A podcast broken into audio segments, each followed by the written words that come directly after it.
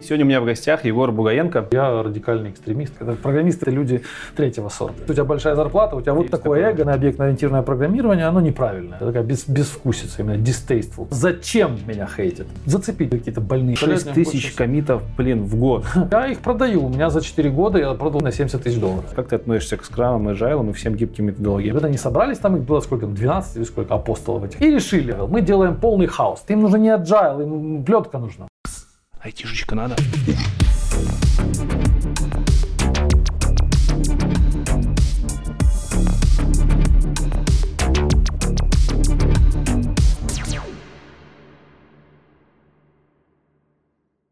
Всем привет, меня зовут Лекс, вы на канале IT Борода. И сегодня у меня в гостях Егор Бугаенко. Наверняка кто-то из вас э, видел этого человека, этого разработчика и что-то о нем знает, ну а те, кто не знают, в процессе интервью узнают. В самом начале, перед тем, как поговорить по основным вопросам, касающимся программирования, давай поговорим про тебя. Я всегда разговариваю про людей. Расскажи, пожалуйста, про детство, вот начиная с детства, универ, где ты учился, как ты учился, почему решил стать программистом?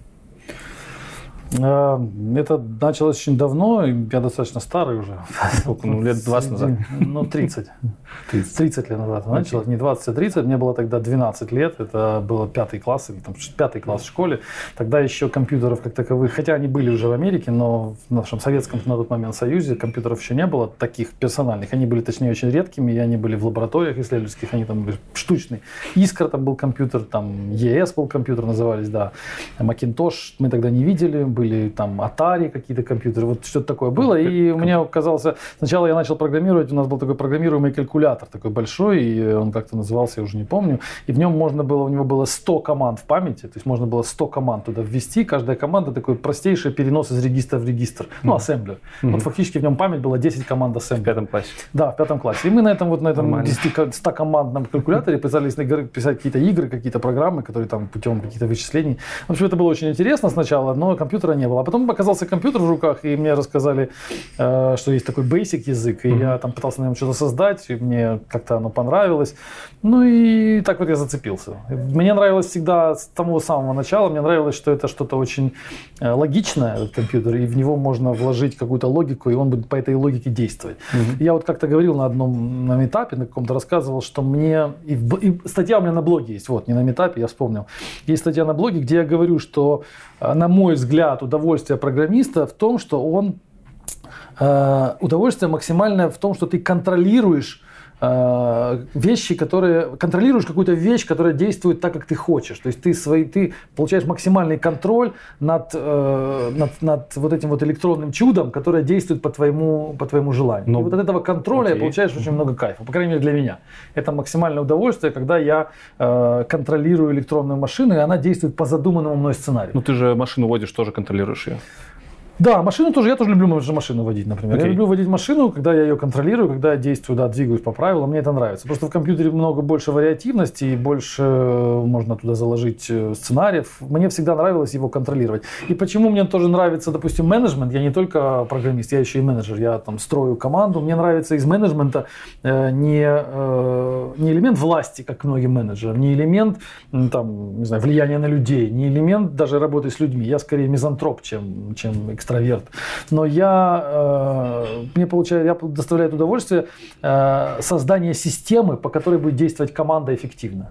Вот мне нравится, я вижу команду, у нее есть какой-то хаос, у них что-то не получается, у них не получается создать продукт, они, они путаются, они сбиваются, они неэффективно деливерят. И вот я, мне нравится в эту команду прийти и через несколько итераций, через несколько там, месяцев или недель выстроить так систему, что создать, создать им такие правила работы, создать им такую инфраструктуру, что ли, по которой они как, как машинки, как роботы начнут эффективно, правильно, счастливо двигаться в одинаковых колесиках. Все это забежит, забежит, побежит и начнет одинаково. И это все с пятого класса у тебя началось? Я сейчас понимаю, что то же самое ощущение вот, контроля над чем-то таким, что тебе подвластно, и куда ты вкладываешь свои, ну, вкладываешь свою логику, это что-то начинает жить по твоей логике. Это у меня даже не с пятого класса, а мне кажется, даже еще раньше. Сначала я любил собак. Мне нравится еще третий класс, там первый класс. Мне нравилась собака, но мне нравились собаки не с точки зрения живое существо, которое там мягкое, пушистое, а мне нравилось их дрессировать. Угу. Мне нравилась идея дрессировки собаки, когда ты ей даешь какую-то концепцию, по которой она должна жить, существовать и понимать тебя. Ты даешь ей систему команд, и она потом выполняет эти команды. И живое существо, до этого хаотически существующее рядом с тобой, начинает действовать по тобою продуманному сценарию. И я, мне кажется, перенес эту концепцию на компьютер. И я точно так же с компьютерами. Я беру компьютер, который ничего не понимает, беру чистый Java, там пустой лист, я пишу на Java что-то, что я запускаю, и оно начинает шевелиться и жить по задуманному мною сценарию. Я получаю от этого большое удовольствие. Это для меня самый главный кайф.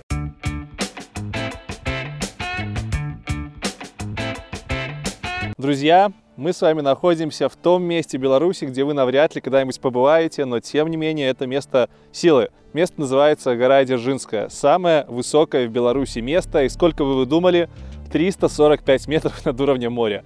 Для ребят из э, какого-нибудь Бишкека, либо из какой-нибудь Грузии, это, конечно же, покажется маленькой горой, но для Беларуси это самая реально высокая точка э, страны. Так что пойдем немножко ближе, посмотрим, что это за гора такая. Раньше она, кстати, называлась Святая гора. В общем, сейчас я вам покажу, что у нас тут и почем. Здесь никогда нет людей, это самое непопулярное туристическое место Беларуси. Я надеюсь, что когда-нибудь здесь сделаю что-нибудь интересное. А пока здесь есть памятник и вокруг колхоз.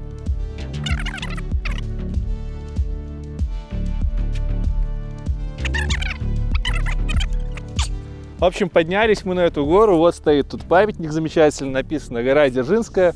Вышейшая кропка Беларуси, вышиня 345 метров над уровнем мора. Спрашивается, что сюда приперся и почему я вас сюда привел. По факту, это белорусский Эльбрус. И тут такой нежданчик, про который вы, наверное, уже слышали. Я недавно стал амбассадором Эльбрус Буткемпа, который находится в Москве, уже и в Питере, и даже теперь в онлайне. Недаром на мне надета фирменная маечка.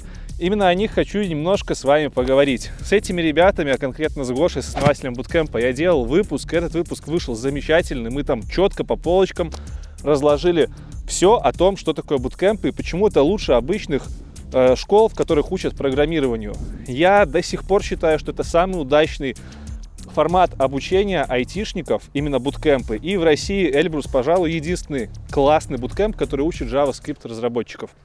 Ребята молодцы. Во время коронавируса, когда все сидят дома, либо находятся на природе, они сумели перенести свой опыт и всю эффективность очных курсов буткемпа на онлайн-платформу. Поэтому прямо сейчас по ссылкам в описании вы можете пройти на Лендос и посмотреть что такое онлайн буткемп Эльбрус, как он проходит, сколько это стоит, чему вы там научитесь. Старт занятий в онлайн буткемпе начинается уже 27 апреля, поэтому поспешите, пожалуйста, знакомиться со всей информацией. Занятия будут проходить вместо 11 недель 16 недель. Первые три недели занятия можно будет совмещать с работой, но с четвертой недели готовьтесь к тому, что у вас будут full тайм занятия практически каждый день с код-ревью, с парным программированием, с лекциями, обязательно в режиме онлайн, никаких записей. Работать вы будете исключительно с GitHub и на выходе получите отличное портфолио, с которым можно будет зайти в любую компанию и не стыдно будет его показать любому собеседующему человеку. Еще напомню, что для того, чтобы поступить в Bootcamp, нужно уже немного знать синтаксис JavaScript. Хоть ребята и обучают людей с нуля, это не значит, что туда можно прийти абсолютным новичком. Нужно знать, как работает операционная система, хотя бы уметь ей пользоваться и знать основные понятия языка программирования JavaScript. В любом случае, почитайте информацию, можете позвонить прямо в Bootcamp и спросить у ребят более точную информацию о том, какими знаниями необходимо обладать, чтобы поступить к ним. Потому что в самом начале вы будете сдавать небольшой вступительный экзамен, на основании которого вас зачтут, либо предложат подучиться и прийти чуть позже. Если при регистрации на какой-либо из курсов, будь то онлайн, либо офлайн в Москве и в Питере, вы укажете промокод ITBIT, то получите очень классный стартер-пак при поступлении на обучение. В стартер-пак входит, внимание, байка фирменная, либо майка, эко-сумка, бутылочка для воды и фирменные стикерочки, которые можно с удовольствием приклеить на ваш ноутбук, ходить и всем хвастаться. Стикерочки будут мои фирмовые, так что обязательно указывайте промокод, чтобы получить все это добро. Ну а я продолжу вас знакомить с Эльбрусом в следующих выпусках. Я теперь официально амбассадор этой компании, и я нисколечко не жалею и нисколечко не сомневаюсь в том, что эти ребята делают очень правильные вещи, и я вам всем рекомендую как минимум ознакомиться с тем, кто такие Эльбрус Кодинг Bootcamp. Всем спасибо. На сегодня все. Пока.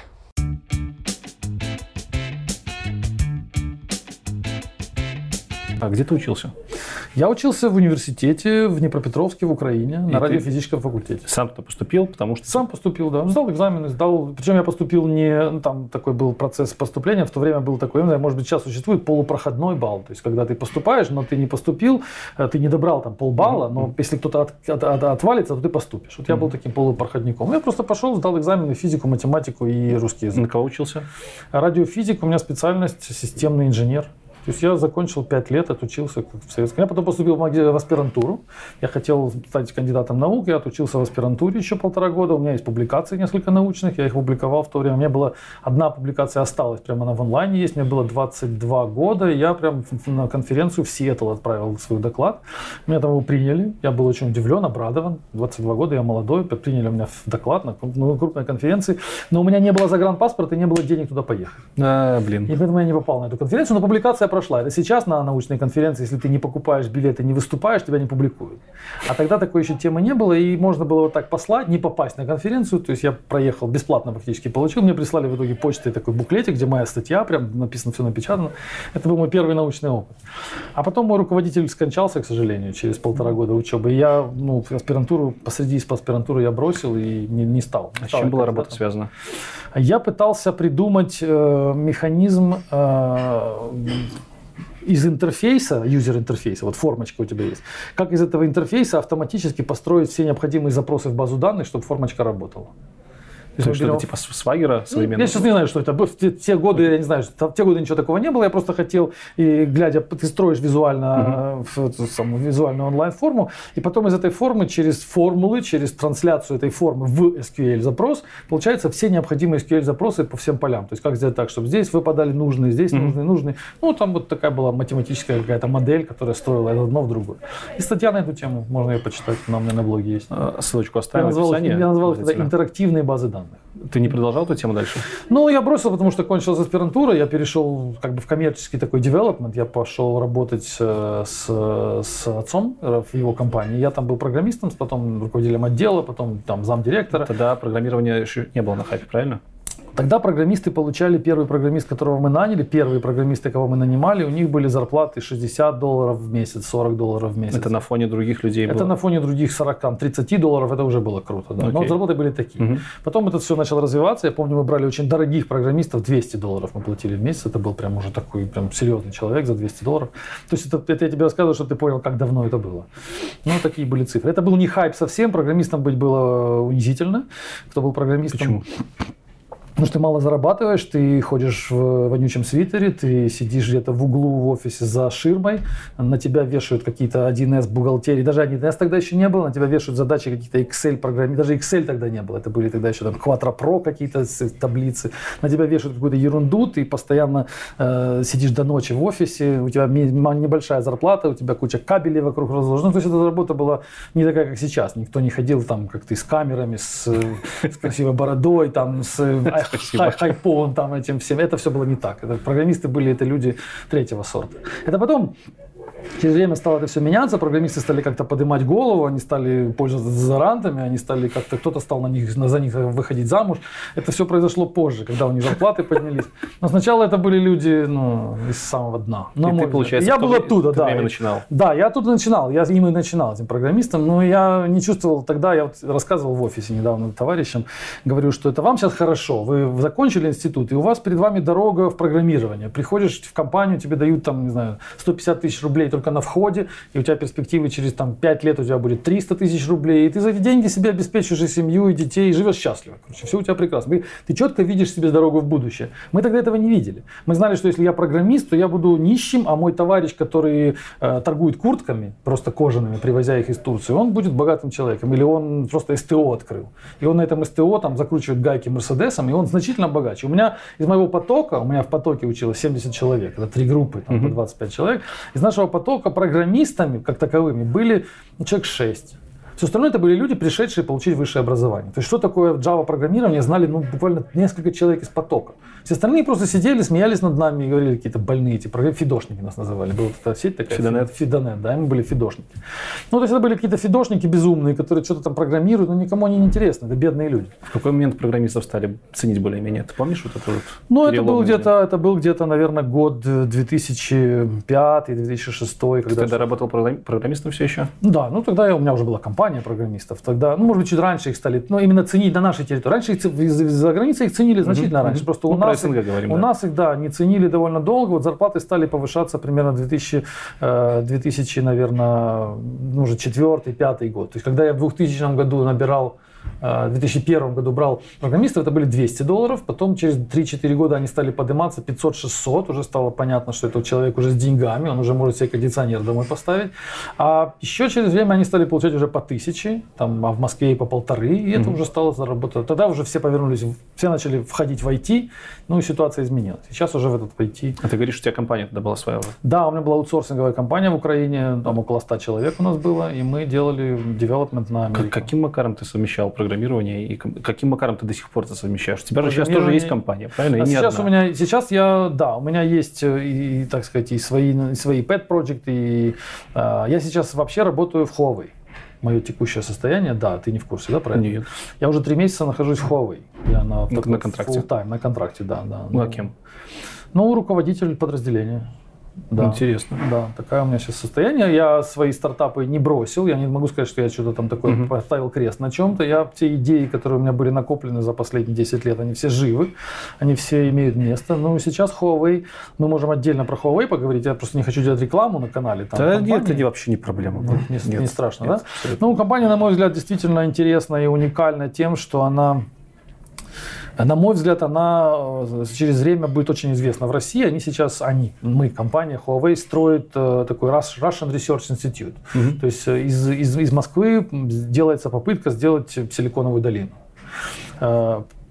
строится, строится платформа, собираются таланты, собираются кадры, даются на это все деньги, все это финансируется э, с большим э, прицелом на то, что в итоге из этого всего э, начнут вырастать новые технологии, новые концепции, новые команды, новые проекты, что-то новое.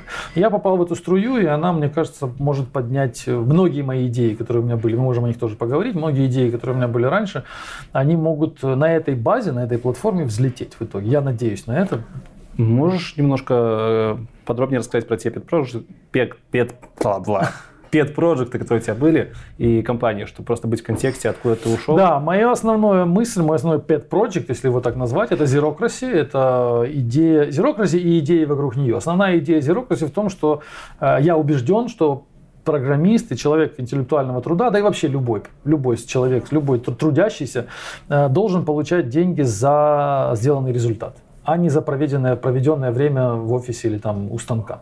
То есть мы должны в целом в мире должны платить за, за то, что человек сделал, а не то, сколько он э, потратил времени на работодателя.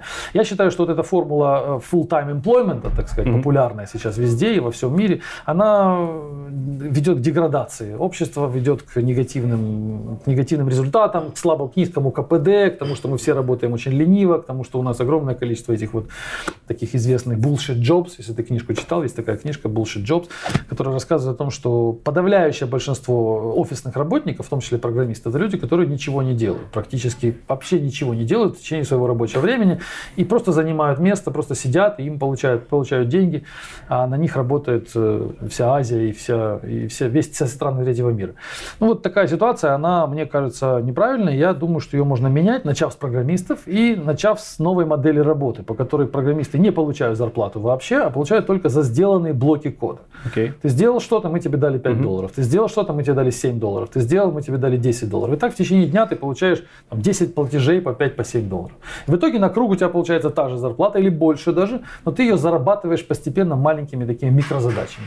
Вот это такая у меня А тут, тут нет проблемы того, что начинающий сотрудник, он просто не сможет осилить там какую-то из Да, есть такая проблема. Проблем куча. Мы можем об этом долго а, говорить. Окей. Проблем куча. Действительно, да, это не так все просто. Начинающим это мало подходит, потому что они привыкли к full-time employment, они привыкли к менторству, они привыкли к тому, что с ними нянька в офисе находится, они привыкли, что им говорят, что делать. Они привыкли, что он пришел в офис с утра, и у него есть задачи расписаны на день. Ну, он вот это умеет... правильно, нет?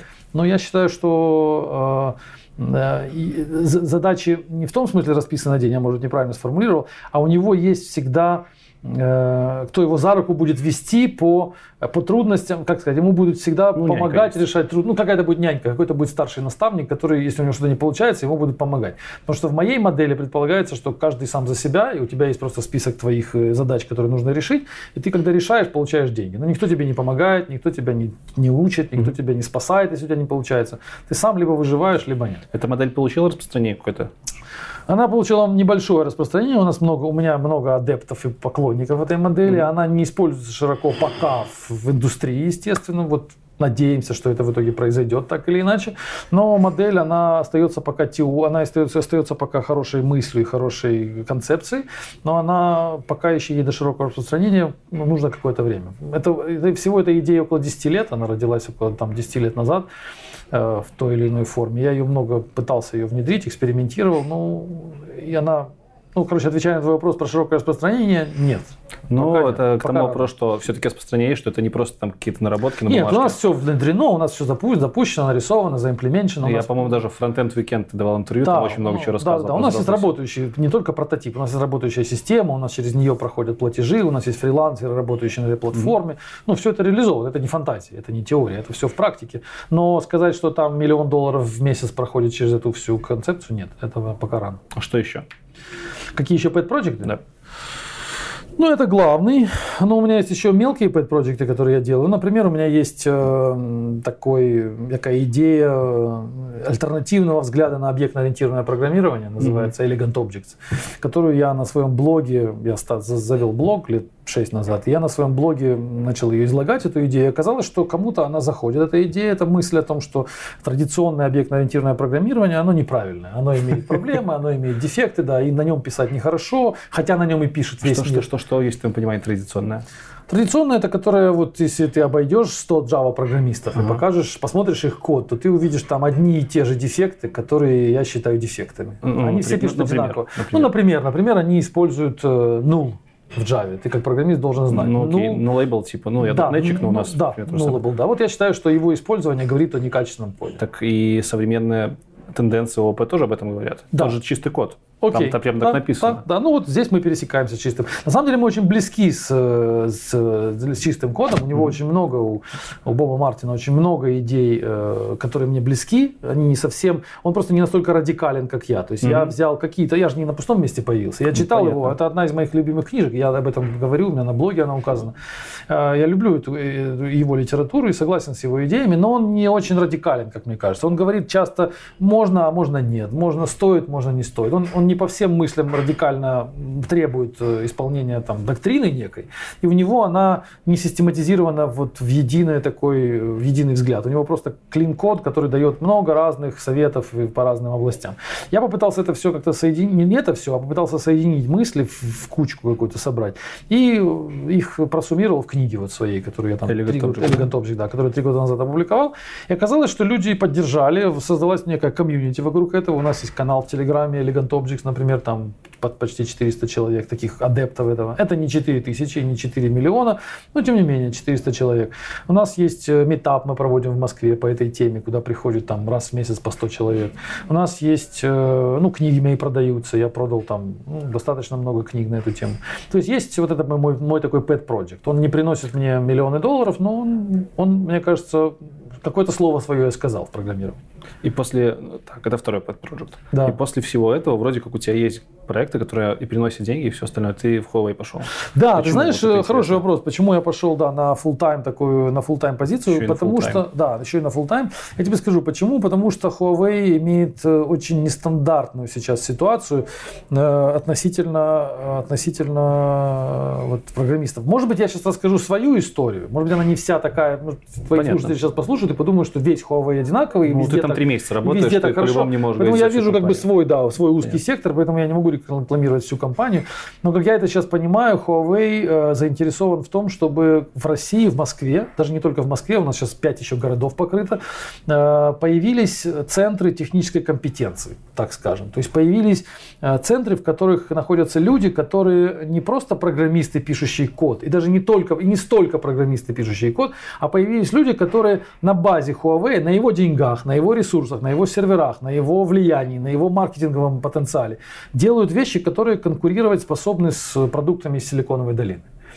То есть Huawei строит такой инновационный центр. Чем это от Сколково отличаться будет? Который вот стоит поле, там три дома. Сколково отличаться это будет тем, что в Сколково нет, во-первых, столько денег, и во-вторых, там я не могу попасть в Сколково, чтобы мне платили там деньги за ежедневно, ну, за зарплату, Мгм. и при этом давали возможность, э, ну, например, создавать open source проекты. Вот, например, сейчас в моей лаборатории мы создаем там несколько open source продуктов. Сидя в Huawei, работая на зарплату в Huawei, занимаясь, э, будучи импл- и сотрудниками Huawei, Мгм. мы при этом разрабатываем продукты в open source. Какая еще компания в России может этим похвастаться? Кто, кто, какая компания будет платить сотрудникам за именно работу с open source? Яндекс? Нет. Сбербанк? Нет. Кто? Альфа-банк?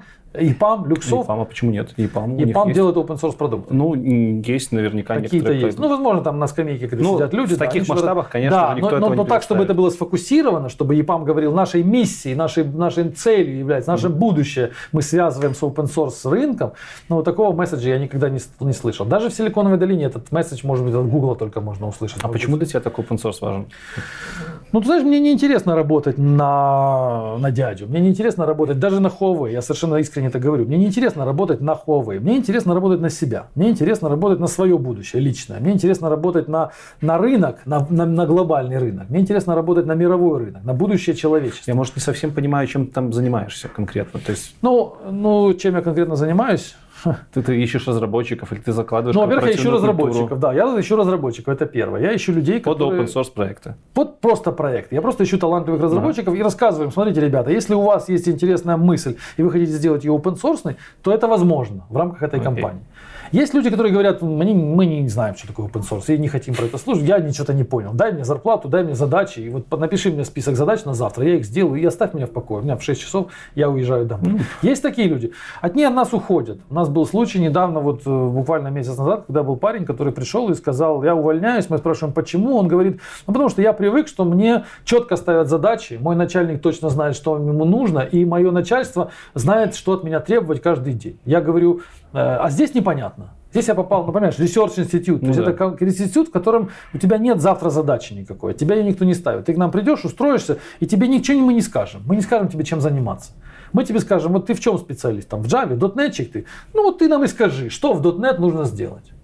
Вот у нас направление глобальное нашей там лаборатории, это вот DevOps.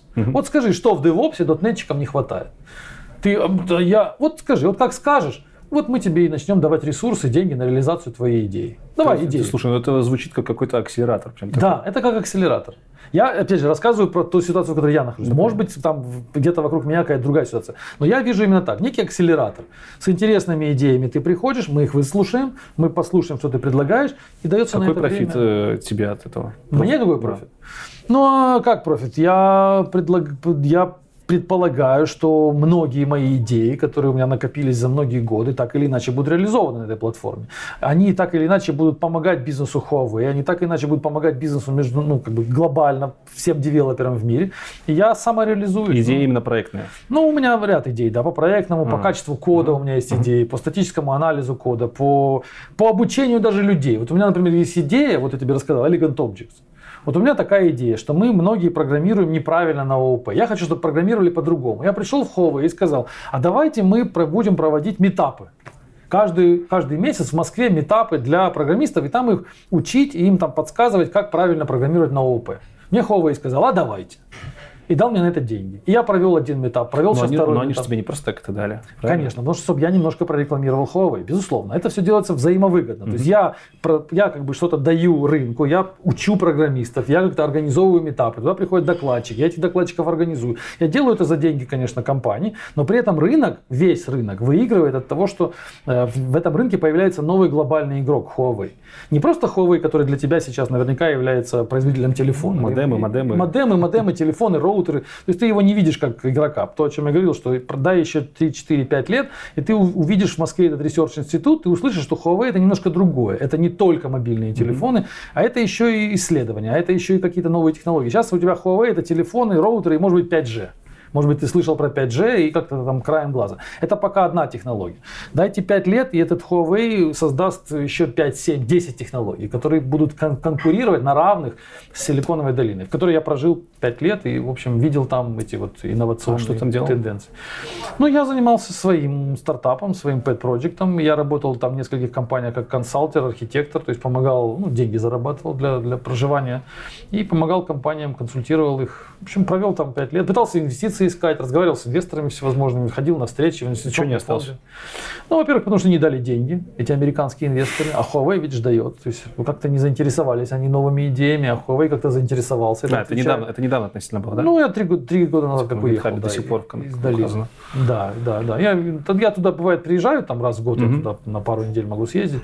Но общее мое впечатление от долины негативное. Я об этом говорил и не раз, что в общем оно мне, она мне кажется, э, ну не, даже по инвестиционному климату, мне кажется, она не очень непривлекательная. Вот такой мой summary пробыв там 5 лет и что-то заработав там.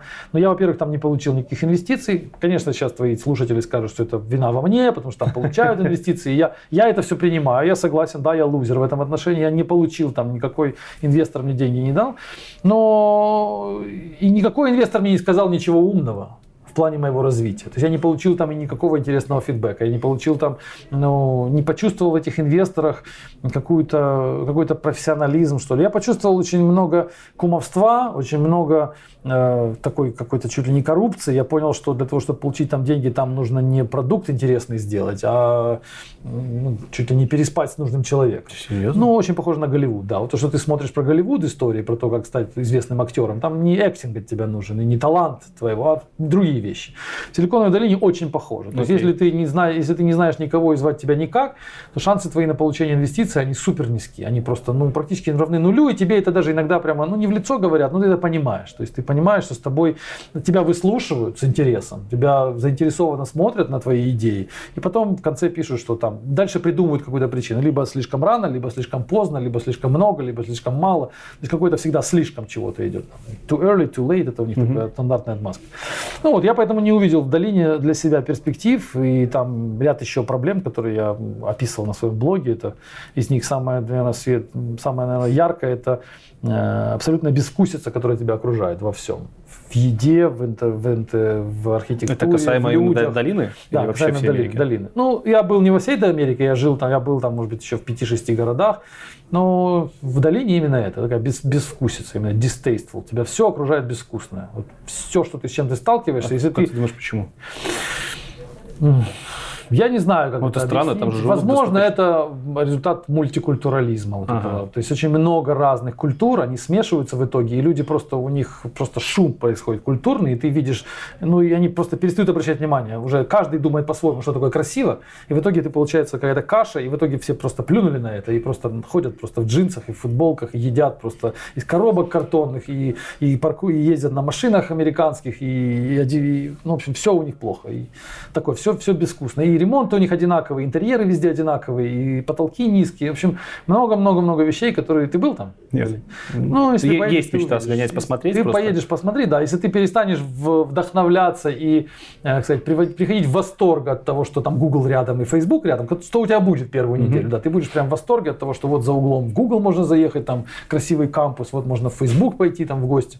Но потом, когда у тебя пройдет этот восторг, и ты просто походишь в один и тот же ресторан четыре раза подряд, и просто тебе будут давать в картонных коробках коробках еду, и которую, ну, она, ну, она, она будет на 5 уровней ниже, чем она в Москве может быть, mm-hmm. просто 5 уровней, а стоить она будет ну, в 3 раза дороже, чем в Москве, то ты, ты начнешь понимать, что ты, неделю там провести можно, но на, на несколько лет проживания ты через несколько лет понимаешь, что жизнь твоя проходит ну, в состоянии какого-то полного дискомфорта вокруг тебя. То есть все, что тебя окружает, оно безвкусное. Но я бросил это дело и уехал. Это очень интересное мнение. Так что Но... мотайте на ус. Э, давай вернемся немножко к программированию. Тут Давай. Э, много поговорили про твои проекты, у кого-то может сложиться впечатление, оно, скорее всего, будет неверно, что ты больше бизнесмен, чем программист. Я просто напомню, что вот есть статистика, ссылку оставим, 2017 года, э, ты был топ-14 коммитеров, контрибьюторов гитхаба всего, да. не просто Россия. Я сегодня проверял с утра, у тебя 10 коммитов было на сегодня. Ну, это было, это было в 12, по-моему. Но я не представляю... У тебя дохерища сертификатов в LinkedIn. Да. Причем не, ну, там, не, там не просто там, типа Java, еще там есть у тебя сертификаты по Project Management, PMP у тебя PMP, есть, да. у тебя есть сертификаты по другим языкам? Да, да, да. По PHP, да. Как, зачем Microsoft. ты это получал? Как ты, ты, как ты это все совмещаешь? Сертификаты я тебе расскажу. Ну, я как я все совмещаю? У тебя Java сертификат, у тебя сертификат Microsoft. Казалось да. бы, вообще две противоположности об одном и том же. Для чего? Ну, у меня нет программистского сертификата Microsoft, а у меня менеджментский сертификат ну, Microsoft. Да. Microsoft Certified Project по Microsoft Solution Framework. Меня интересовало э, сертификаты. Я в какой-то момент... У меня был один знакомый, я тебе расскажу, как это произошло. У меня был один знакомый, это были какие-то еще годы 2000, типа 4 2005 И у меня был знакомый, который мне сказал, позна... познакомил меня... Вернее, он мне сказал, что я вот э, работаю... Мне, чтобы устроиться на работу в типа большую компанию, я им приношу сертификат и показываю, я PMP там, допустим, mm-hmm. или я IBM Certified какой-то, и меня автоматически берут. Типа это такая у меня, ну, как пропускной билет в большие компании. И у тебя что, нет сертификатов? Он у меня спросил. Я говорю, я не знаю, что это такое и зачем. Он говорит, ну, вот это, это такой, ну, как бы, тикет, который ты получаешь по результатам некого э, обучения и, в конце концов, экзамена. То есть ты как бы собираешь все знания в единую, э, в единую, в единый такой блок, э, все их изучаешь и в итоге сдаешь некий экзамен, по которому тебе говорят, ты действительно это понимаешь, эту, эту дисциплину. А я такой, э, мне, я решил сдать первый сертификат. Он мне сказал, вот тебе самый простой, он стоил тогда, по-моему, что-то 100 долларов, у меня тогда денег не так много было, я, хорошо, я потратил на него эти 100 долларов и поучился, поучился, он был очень интересный. Я вообще люблю учиться. Это какой? IBM Rational Unified Process, mm-hmm. да, который в процессе обучения открыл для меня просто огромный новый мир новых знаний, которых у меня не было. Он мне рассказал о том, как правильно управлять софтверным проектом. Я его очень рекомендую всем. Rational Unified Process получить за эти 100 долларов. Пока ты будешь к нему готовиться, ты узнаешь ну, значительно больше, чем ты в любой книжке по программе по менеджменту узнаешь. Действительно фундаментальные знания, собранные IBM, этим Rational, компанией Rational, собранные за многие годы. И ты ее изучаешь и понимаешь, как действительно можно вести программный проект. Там расписаны роли, которые участвуют, кто что делает, что такое тест-аналитик, кто такой тест-скрипт-райтер, кто такой project менеджер чем он отличается от системного аналитика, чем отличается от, от, от бизнес-аналитика mm-hmm. и так далее, в том числе и программирование. Все процессы расписаны и объяснено очень много. И ты пока это учишься, ты понимаешь, что ты учишься не просто, я терпеть не могу учиться, просто учиться. Мне кажется, это активность такая очень, я очень ленивый в этом плане, я не люблю просто, просто учиться. Там, знаешь, давай будем читать книжку и учиться, учиться, я терпеть это не могу. Я хочу учиться, чтобы к чему-то прийти. Угу. И поэтому я всем рекомендую, не, если вы хотите освоить новую технологию, ни в коем случае не учите там, давайте выучим Kotlin, или давайте я выучу там машин learning, вот, например. Вот я сейчас, вот я сейчас хочу, я машин learning понимаю очень плохо, я хочу машин learning выучить. Я купил себе книжку, и я себе нашел проект с машин learning. Теперь моя задача закончить этот проект, выложить этот проект в open source, выложить его в онлайн, сделать, чтобы он работал. Так, а цель? Чтобы Тебе это... просто интересно Цель стало? проект, ну проект, да, конечная цель рабочий проект. Чтобы его получить, мне нужно поучиться. В смысле, твоя мотивация? мотивация. Зачем тебе это сейчас? Зачем мне этот проект выложить? Зачем ну, это, это, это часть, этот проект, это часть более глобального okay. пути. Но это mm-hmm. такой milestone. Но чтобы, чтобы к нему прийти, мне нужно научиться. Я бы никогда в жизни эту книжку по машин-лернингу не, не купил, не стал бы учиться. Мне незачем. Но когда появляется какая-то такая ощутимая цель, я беру книжку и учу, и тогда мне к, ней, к этой цели легче дойти. Если я поставил эту цель, сертификат, Rational Unified Process, я потратил на него два или три месяца, прям прекрасные три месяца моей жизни, я много учился. В итоге я пошел на экзамен и сдал там с хорошим процентом. Ну, там ставят процент mm-hmm. положительных ответов. У меня 90 с чем, 93 было процента. Я до сих пор это помню. Я получил кайф и захотел еще. Это как наркотик. Я захотел еще сертификат. А мне товарищ сказал, у меня еще там три сертификата, помимо этого. И я думаю, ну и я как бы чем хуже. И я стал смотреть, а какие еще бывают. И там их прям, ну там два десятка, которые программистов касаются, в то время были. И я прям решил вот так вот просто нажимая на каждый, я решил, и каждый для меня открывал новую интересную, каждый что-то для меня показывал. Подожди, ну окей, эм, Java и Zend. Я, это в, то же, на PHP, Java я в то время на PHP а, писал, окей. и поэтому я сдал Zend, потом сдал Zend Framework. Получил эти два Это постепенно. Потом это все mm-hmm. за несколько лет делалось. Потом я перешел на Java, и на Java я, мне сказали, что самый мощный сертификат это Oracle Certified Master. Таких людей с таким сертификатом, как у меня, в мире, по-моему, не более тысячи. Я могу ошибаться. То есть это прям реально такой элитный сертификат. Его он сдается в три этапа. Там ты экзамен сдаешь, потом ты пишешь эссе, потом ты сдаешь курсовую работу, тебе присылают задачу, ты делаешь работу, тебя там оценивают в Oracle. То есть это не просто пришел там и кнопочки в тест-центре понажимал. Они тебе дают профит какой-то в плане трудоустройства эти компании, например? Они мне не давали профит никакой очень многие годы. Mm-hmm. Они просто лежали на LinkedIn, я их там лепил себе на резюме, но мало кто на них обращал внимание. В Huawei на них обратили внимание. В Huawei, mm-hmm. когда я да, показал резюме, да, они сказали прям, фига себе, сколько у тебя сертификатов. Это прям круто. Но это мне помогло. Объясни мне, как ты столько комитов фигачишь в GitHub? Ну, я программист, и я адекватно понимаю, что 20 комитов в день для меня это уже дохера. Мне кажется, что тут дело в э, подходе к коммитированию, наверное, к созданию комита или нет? Ну, во-первых, я, ну, типа, я получаю большое удовольствие. Я уже много раз говорил, что если бы мне дали много денег и оставили меня в покое, я бы программировал. Просто я бы писал код, вот ежедневно. Это ну, действительно доставляет 6 тысяч больше... комитов, блин, в год. Это же, это, ну, это, ну, да. это очень много. Ну да, но я не вижу в этом. Ну, я, во-первых, быстро, быстро набираю, я быстро, слепым водом, быстро да? соображаю. Да, слепым, да. Я быстро набираю, быстро мне доставляет удовольствие. Сколько я... времени ты на программирование день тратишь? Ну, я думаю, что я, я пишу код, наверное, если в хорошие, в ровные дни, когда нет каких-то, как сегодня, конференции, сегодня будет меньше, потому что я отвлекаюсь. Mm-hmm. Mm-hmm. Ну, я где-то часа три, точно четыре программирую помимо всего прочего. Плюс менеджмент остальное, там общение это, людьми. Это обычно твои pet проекты Нет, сейчас я делаю то, что касается Huawei. Huawei. А там, на выходных я могу какой-нибудь project сделать. Я могу, мне присылают какие-то... У меня куча open source проектов. Мне присылают какие-то тикеты, мне там какой-то саппорт идет. У меня их там ну, полсотни проектов, которые пользуются ну, многими программерами. Ты можешь посмотреть в GitHub, кто... Ну, мои проекты действительно используются. Иногда прилетают какие-то pull реквесты я их должен посмотреть. Иногда какие-то тикеты, там, у тебя, у тебя там баг, что-то не работает. Надо а у тебя не бывает спортивного интереса именно в написании там комитов, кода? Вот именно Типа ты топ-14 с GitHub. Прикольно. Это случайно получилось, я не знал. Мне случайно. случайно написали, да, типа ты попал в рейтинг такой. Я очень удивился на самом деле. Я думал, что я очень где-то далеко. Я думал, там какой-то там... Ну, я даже не думал, что я могу быть действительно там какой-то топ А, а ты знаешь людей, которые больше комитет?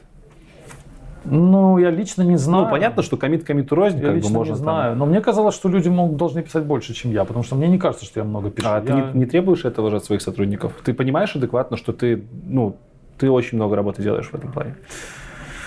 Ну, наверное, понимаю. Ну, как ты говоришь, наверное, понимаю. Я совершенно Хотя... этим не горжусь. Это не является предметом гордости. Я не пытаюсь сказать, что это гордость. Я не вижу в этом это, результата. Это необычно. Количество, оно никак не связано с результатом. Если согласен, ты мне сказал, смотри, согласен. у тебя успешные там проекты, там 5 проектов в год. Ты... Вот, допустим, я больше горжусь книгами. Вот я пишу в год две книги. Одну-две, вот так, одну-две. А ты их сам пишешь? Да, сам пишу книги и публикую. Да, вот у меня уже четыре книги опубликованы, я сейчас пытаюсь пятую закончить, она mm-hmm. там на 70% готова. Вот я из-за Huawei, ну, загрузка увеличилась, я не могу все никак ее закончить. Я думаю, я ее закончу в прошлом году. Ну вот, вот количество книг в год, мне кажется, это, это ощутимо, это, ну, это измеримый результат. А просто комиты, я могу просто ерунду туда коммитить какую-то и буду топ-коммитер. Ну, я этого не ну, делаю, но понятно. я не вижу это как какую-то, чем можно хвастаться. Вот книгами я хвастаюсь. Вот я говорю, да, вот там, спрашиваю там у кого-нибудь, ты сколько написал в год книг? Он, нисколько. А я вот пишу по Ну, книга книги тоже рознь. Ну, мои Можно. книги читают. Ну, я за 4 года Донцову пробовал, тоже я читают. еще продал. Донцову тоже читают. Да, Донцову тоже читают, но у меня книги для программистов, для экспертов, для высокого уровня. Я не пишу книги для чайников, я не пишу пока. Я не пишу там Java за 10 минут, но я их продаю. У меня за 4 года я продал книг на 70 тысяч долларов. Нехило. Это много или мало? Ну, неплохо. Но это неплохо. Это не 70 долларов и не 700. То есть, ну, на 70 тысяч. А не бывает такого, что со временем понимаешь, что в какой-то книге написал вот ерунду? Мировоззрение у тебя изменилось, и э, ты уже не придерживаешься. Ты знаешь, к счастью, пока такого не было. К счастью. Я понимаю, я когда пишу, я понимаю, что через пару лет я вернусь и могу себя очень сильно за это не взлюбить, потому что книга это то, что не вырежешь вообще никак. Это действительно написано пером, не вырубишь топором. Если блог я могу там удалить, я могу подправить, mm-hmm. я могу вернуться. Часто на блоге бывает, я возвращаюсь к старым текстам и вижу, что что-то здесь поехало. Я подправляю поздравляю. То книга, она уже ушла, она напечатана, ее никак не вернуть, люди уже ее купили. Но, к счастью, у меня даже был такой кейс, когда-то я взял свою книжку про блог, про блогинг, и на выходных. У тебя книжка про блогинг? Да, у меня еще одна книжка про блогинг, да. И я взял книжку про блогинг и просто открыл ее и стал читать, и три часа читал, читал свою книжку. И потом я только остановился и понял, что чем я занят, я читаю свою книжку. Я забыл все, что там написано, многое. Ну, и у меня, видимо, память не совсем, так сказать, ну, Прикольно. точная, да. И я забыл, я с удовольствием читал. Блин, ну, ты ничего себе, я читал, читал, читал, и полкниги прочитал, потом только бросил. Думаю, что я делаю? Я же это все написал. То есть мне это я так хвастаюсь. Я, то есть, то есть что-то мне было интересно, видимо, я что-то интересное написал. Тебя сам процесс прет, написание книг? Да, это прям очень кайф. Если бы, опять же, дали мне возможность, я бы много писал. Я даже думаю, что если у меня вдруг не сложится там моя жизнь в карьере, я там не, не будет у меня денег, я все плю, плюну и буду себе писать книжки. Это дает деньги. Какие-никакие, но дает. Это, конечно, не, ну, там, не миллион, но 70 тысяч за 4 года, ну... У вас хорошая средняя зарплата человека, который не, хватит, не работает да. в Москве, скажем. Да, какой-нибудь человек из, из глубинки, это нормально. Это ты там примерно под полторы тысячи в месяц получаешь. Просто ничего не делая, книги твои на Амазоне, они покупаются, покупаются тебе. Ты там... книги на английском пишешь? Да, на English. Э, большинство из них про программирование. Ну, вот, если один не брать про, про блог. Один, нет, не все. Две про программирование, про Elegant Objects, mm-hmm. одна про блогинг, mm-hmm. айтишный блогинг, и одна про, про менеджмент айтишный. То есть про, там такая художественная книга, роман э, о жизни программистов, тестировщиков. Но пока там идет роман, там идет Это много обсуждений. Дедлайн напоминает. Ну, типа такого, да, типа такого, да, типа дедлайн. Все-таки книги по программированию. Вот мне просто интересно, вот я сейчас сижу, ты очень интересный человек в плане того, что ты пипец продуктивный, по крайней мере, это, э, ты это транслируешь. И ты достаточно ультимативный тоже, это транслируется. Угу. Я пока не могу Даже понять, сейчас? Что. Ну, ну, ну нет, кстати, сейчас не чувствуется. Но просто я вот читал, да, немножко читал про то, кто ты, что ты, и тебя смотрел давно, и выступления твои слушал. Часто тебя хейтят. Типа среда вот программистов, э, взрослых, назовем их, они почему-то тебя хейтят. У тебя есть идея, например, вот OOP или Elegant Objects. Я даже читал, что вы язык программирования хотели сделать да. из этого. Да. За это почему-то хейтят. Там, ты иногда говоришь, что там, например, тестирование, помню, ты говорил, не нужно. Ну, за многие. Ты это говоришь для красного словца или действительно у тебя есть вот подоплека то есть в выступлениях про тестирование я помню, да, это был вброс. Это был вброс, ты потом обосновал. Ну, например, э, что ты можешь, вот, как ты думаешь, за что тебя хейтят в Elegant Objects? Ха. Вот в ООП, в твоем понимании ООП, за что тебя можно хейтить? Ну, я, я думаю... не знаю, что ты про... Я думаю, что правильный ответ будет там. не за что, а почему. Почему? Почему, да, почему. Потому что за что, ну, там, за что угодно можно хейтить. А вот именно почему. Я думаю, что хейтят, э, а может быть даже правильный вопрос не почему, а зачем меня хейтят. Вот зачем меня хейтят? Люди меня хейтят для того, чтобы дать себе, я так думаю во многих случаях, для того, чтобы дать самому себе э, как сказать, э, excuse там, на русском, э, ну...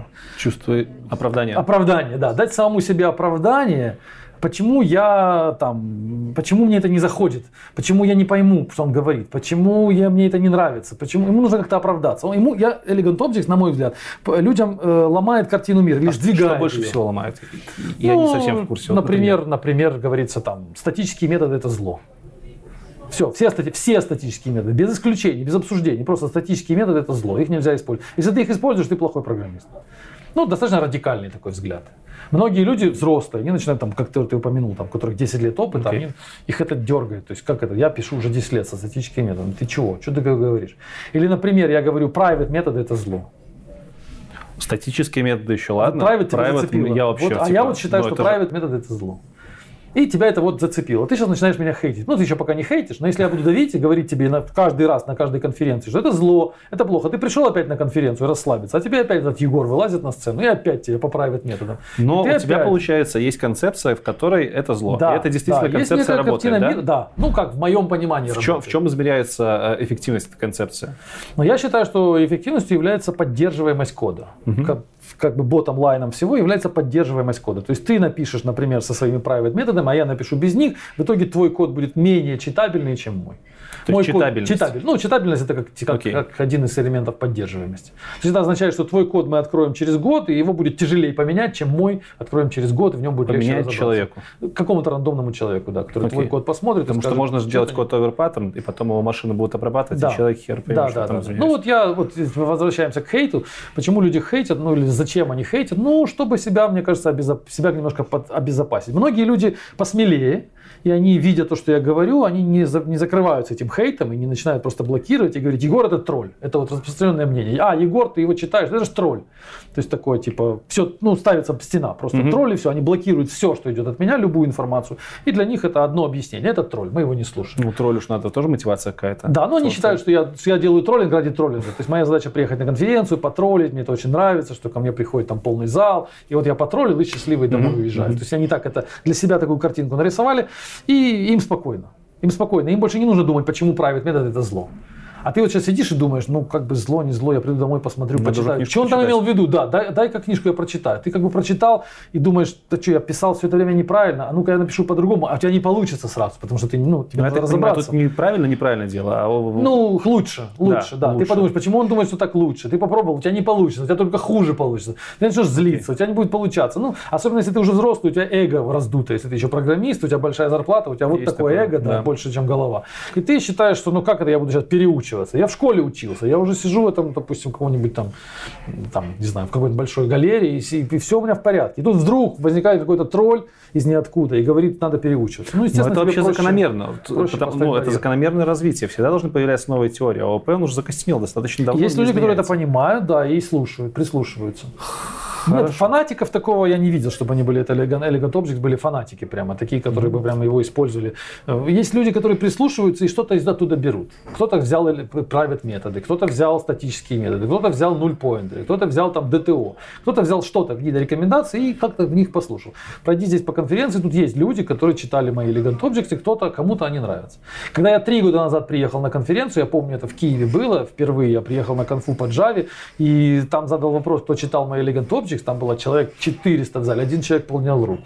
И для меня это было удивительно. Читал. Есть человек, который... И он подошел ко мне после конференции с моей книжкой и попросил автограф. Для меня это был просто прорыв. Я был такой счастливый. Это был момент истины для меня. Сейчас я приезжаю на конфу, ко мне очередь становится с книжками на автограф. Ну, сейчас для меня это я спокойно к этому отношусь. Я понимаю, что да, люди читают мои книги. Ты думаешь, когда-нибудь в IT-сообщество придет э, Elegant Objects как полноценный способ написания программ. Ну, уже и... приходит, уже для многих людей это уже у кого-то на столе. Есть еще кто-то из крупных э, таких звезд? Мне говорили, я слышал, пропагандирует? Э, кто пропагандирует из крупных звезд, не знаю такого. Есть люди, которые рассказывают вещи похожие, похожие. на то, что я рассказывал, но они mm-hmm. не делают ссылки зачастую. Я понимаю, что, может, они подукрали, может быть, они подслушали, может, они тоже так думают, okay. может, они к этому пришли сами. Есть такие люди. Но есть люди, которые на конференциях про меня говорят, вот там мы послушали Егора, вот он так рекомендует, давайте тоже. Есть такие. Кроме... Мне когда прислали доклад э, на несколько месяцев назад, где человек рассказывает, мне прислал в Телеграм человек, слушай, говорит, вот ссылка, посмотри, типа у нас на метапе. И там какой-то маленький метапчик такой, то есть видно, что там аудитория, ну там их слушали может, человек может, 15 сидел, видно по докладу. И он рассказывает всю мою книжку. То есть он прямо, ну, чуть ли не моими словами, ни разу не упоминая моего имени. Я все до конца дослушал, очень удивился, то есть почему так сделано, то ли он не хочет, то ли... И написал в ответ этому, кто в Телеграме, мне прислал какой-то аноним. Я написал, а почему там меня не упоминали, и тишина в ответ. То есть что это было, я не знаю. Он рассказал все, начиная, я прямо слушал так и думал, ничего себе, как круто у него все получается. Он вник, он понял. Ну, слушай, какой-то, в какой-то момент опыт перенимают и перестают говорить со создателем. А может быть... Тот же Боб, дядюшка Боб, про него тоже там солид, когда вспоминают, но мало кто уже вспомнит. Ну, наверное, так, да. Так что ну, это, я это может неплохо, это может быть неплохо.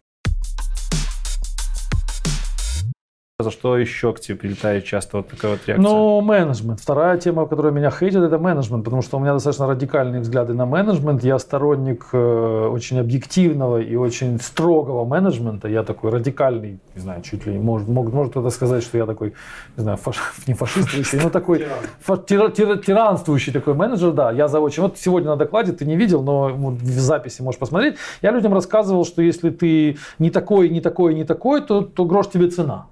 И там 500 программистов в зале, конечно, им это все неприятно, они не хотят знать, что грош им цена, они хотят, чтобы, ну, эго у людей и все остальное. Я за менеджмент э, такой, конструк... за менеджмент объективный, менеджмент по показателям, за менеджмент по, по результатам, а не по эмоциям и не по взаимной симпатии. Слушай, а почему ты не хочешь сглаживать углы? Ну, многие сглаживают углы, чтобы расширить свою аудиторию. Ты знаешь, у меня получается расширять аудиторию именно не сглаживая углы, это угу. первое. То есть, если бы я не был таким радикальным, я уверен, что меня слушали бы меньше людей. Это раз. Во-вторых, я считаю своим долгом быть радикальным, потому что тогда я могу до тебя донести знания в чистом виде. А дальше твое дело уже, okay. где сгладить углы. Я тебе говорю радикально. Private методы, зло, и на этом точка, и я не иду на компромиссы. Ты уже сам решишь по ходу в своем коде, а где-то они, может быть, не зло. Цена какая? Ну, Если ну, ты вдруг когда-то поймешь... Распнут, если ты сам когда-то поймешь, что где-то ты ошибался. А, а я сам, так, а я сам ошибаюсь. Я же так же радикально не программирую. Если посмотришь мой код, открой мой GitHub, у меня есть private методы, конечно же. Но я, но я доношу месседж, что они плохо. И месседж мой okay. должен быть чистый, как кристалл. То есть он должен быть четкий, он должен быть э, максимально радикальный. А дальше уже мы сами решим, где сдать углы. И я где-то их буду использовать, и ты где-то. Но мы, по крайней, мере, по крайней мере, будем иметь чистое знание в чистом виде. А от него уже будем танцевать там на, склад, на сглаживание углов. Так я так считаю правильно. А если я донесу месседж, что, ну, знаете, бывает иногда да, иногда бывает нет, давайте обсудим, когда да, когда нет. Ну, эту воду можно почитать, но ее закрываешь, и она не цепляет за душу. Я хочу зацепить, мне важно зацепить человека. За, ну, в этом я вижу смысл этого всего. Вот я сейчас с тобой разговариваю, но я, мне, мне хочется зацепить нашего слушателя, чтобы дать ему какую-то информацию, чтобы она его ну, дернула за что-то. Я, я сейчас делаю, говорю вещи, может быть, более резкие, чем я бы в обычной жизни говорил. Но мне так ценнее, иначе я потеряю время. Иначе зачем мы тут час сидим? Просто, просто бу-бу-бу-бу. Ну, я хочу зацепить вот этого, кто сидит перед камерой. Чтобы он ну, пошел завтра и подумал. Чтобы у него включилась какая-то мысль, что что-то он сказал, ну-ка я, да, покручу, покручу, покручу. И может быть к чему-то он там прикрутит. Возвращаясь к радикальному менеджменту, какие у тебя взгляды самые радикальные, вот как ты думаешь? Что я, я только знаю, что вот в Zerocracy его преследовали как бы отсутствие менеджеров, насколько я помню. Ну да, отсутствие менеджеров. Ну, например, одна из радикальных мыслей у меня заключается в том, что э, мы в компании, э, что компания это не школа и мы не должны тебя учить. А ты не нужен, учиться? Мне не нужен ты умный, мне а. нужен хороший проект. Если я вкладываю деньги в тебя, и ты за мои деньги умнеешь, изучаешь новые технологии, mm-hmm. развиваешься, э, изучаешь новые языки программирования, овладеваешь новыми знаниями, это деньги на ветер. Вот я так считаю, это мой такой взгляд. Но ты же, получается, будешь увольнять сотрудников, нанимать новых по ходу роста проекта. Нет, ты неправильно сделал вывод. Это не значит, что я буду увольнять сотрудников. Это значит, что эти сотрудники должны за свой счет заниматься обучением, А-а-а. развитием всем остальным. Окей. Я должен платить им за тот результат, который они за дали. За свой счет и за свое если время, я хочу, Да, я хочу им платить за код, который они написали. Угу. И если я хочу, чтобы они писали лучший код, я должен больше им платить за код я должен повысить ставки. И тогда ко мне придут более качественные программисты, и тогда они будут лучше учиться и так далее. Например, немножко с другой стороны это посмотрим. Допустим, программист ко мне приходит и говорит, э, я спрашиваю у него, это часто бывает в моей практике, в том же Huawei, потому что программисты у нас зачастую, так сказать, стандартные, и он говорит, э, я спрашиваю, какой результат за неделю, и он мне говорит, ну я вот изучал, прочитал какую-то статью, изучил там какую-то методику, и вот я, в общем, набрался знаний. И я говорю, ну это мы потеряли, ты ничего не сделал, ты в пустую неделю провел. Мне твои знания не нужны. Я тебя, мы тебя нанимаем не чтобы ты знаний набирался. Ты должен был свои знания, которые ты набрал, выложить во что-то. И, например, написать какой-то summary, а чего ты там изучал. Сделать какой-то, допустим, не знаю, какой-то Но это же тоже деньги, это же тоже деньги на ветер. Нет, в этом случае у нас останутся эти знания. Я не хочу, чтобы программисты умнели, я хочу, чтобы проект умнел. То есть какой-то чтобы... вклад именно да, в проект. Да, ты должен дать какой-то самый. tangible результат, какой-то deliverables, ты должен что-то выложить а в кто проект. определяет э, степень готовности знаний? Ну, она проходит код-ревью, то есть то, что ты выложишь, будет обязательно проверено другими программистами, в итоге мы проверим, что ты там выложишь. Okay. Но когда человек считает, внутренне думает, что mm-hmm. его сюда наняли для того, чтобы он рос и развивался, я таких считаю тунеядцами и нахлебниками. Я против такого подхода. Я за то, чтобы ты э, каждый свой э, бит знания, каждую свою порцию знания, которую ты накапливаешь, ты обязательно вкладывал в проект. Мы хотим, чтобы рос репозиторий, чтобы проект богател, а не люди.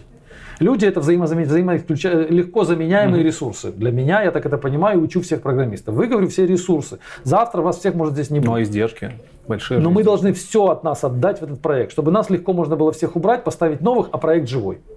А стандартный менеджмент это давайте команду развивать, давайте накачивать их знаниями, давайте надеяться, что они не уйдут, давайте делать тимбилдинг, давайте их удерживать, давайте заниматься талантами. Я считаю, это все потеря времени. Так подожди, издержки. Издержки на смену сотрудника, они же велики.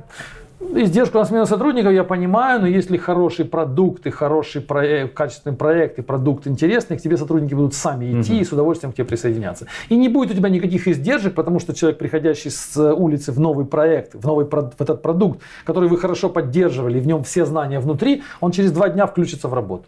А вот если вы качали команду и на, на, на, как бы на, на, сказать, развивали персонал, а потом персонал потеряли, то у вас остался продукт, в котором ничего нет. Все было в головах у людей. Угу. И в итоге ты должен действительно очень большие деньги потратить на наем новых людей, которые все придут с нуля, опять начнут развиваться, и в итоге скажут, мы все это перепишем. Потому что то, что там, мы не знаем, что это. Вот я, я за то, чтобы баланс был в обратном направлении. Не команда первична, а продукт вторичен. А продукт первичен, а люди вторичны. Ну, за это меня хейтят. Говорят, что я радикальный экстремист и все такое. Но я действительно считаю, что люди это ресурсы. Мы делаем бизнес, и люди, я тоже, такой же ресурс, как и все. Я взаимозаменяемый клиент. Я ни секунды не хочу в своей голове оставить ни каплю знаний о продукте. Но ты не боишься, что человек, там. понимая, что он ресурс, он будет работать менее эффективно из-за этого? Плохой программист – да, хороший программист – нет. Хороший, хороший программист – программист, который без эмоций. Хороший программист – это программист, который э, получает кайф от того, что он контрибьютит а, много и хорошо. Окей. Да. А плохой программист получает кайф от того, что у него голова большая, он все знает, он, и он никто не знает больше кроме него, и он счастливый сидит, у него job security, никто больше не может его с этого места согнать. Ну, такой кодер вот такой вот из, из прошлого. Э, хорошо. У кого-то может возникнуть, возникнуть вопрос после того, что ты сказал, что репозиторий должен расти. Да. Как может расти репозиторий без тестирования? Потому что кто-то подумает и вспомнит, что когда-то ты говорил, что тесты не нужны. Не-не, я никогда не говорил, тесты не нужны. Я очень много пишу тестов. Я считаю, что тест-driven development это наше все, как сейчас говорят. Я не считаю, что тесты не ну, нужны. Ну, скажем, тестировать ДТОшки, например, это херня полная. Э, да, ну я вообще против ДТО. Я угу. на одном докладе, у меня есть статья на блоге, я говорил, что тестирование, юнит-тестирование не Нет. нужно на начальном этапе программирования. Это не я один так говорю, это не только моя мысль, она угу. есть и у других авторов, что тест-driven development имеет смысл только тогда, когда у тебя уже есть скелет проекта. То есть писать тесты, когда у тебя пусто, это бессмыслица, потому что ты очень дорого, ты потратишь очень много денег, и, ну, ты потратишь очень много усилий и времени на эти тесты, а у тебя еще сырой скелет. Ты тесты должен начинать писать, когда у тебя сформирован скелет проекта. Вот это моя мысль. То есть тест-driven development можно стартовать только с какой-то определенной точки проекта, не с нуля. Это я говорил, да. Про тестирование у меня, наоборот, взгляд очень радикальный. Я считаю, что тестирование должно быть, юнит-тестирование и вообще контроль качества должен быть э, максимально жестким. У меня часто в споры возникают в офисе, когда программисты говорят, нам вот э, этот статический анализ мешает. Я бы уже давно закоммитил, но если бы не ваш статический анализ. Ничего я бы давно закоммитил, если бы не было этого дурацкого кода. Не, ну это культура кода, это, по-моему, вообще... Это ты понимаешь. Большое ну... количество людей так не считает. Они считают, что не надо это статический анализ, не мешай работать. Дай побыстрее нам фичи закоммитить.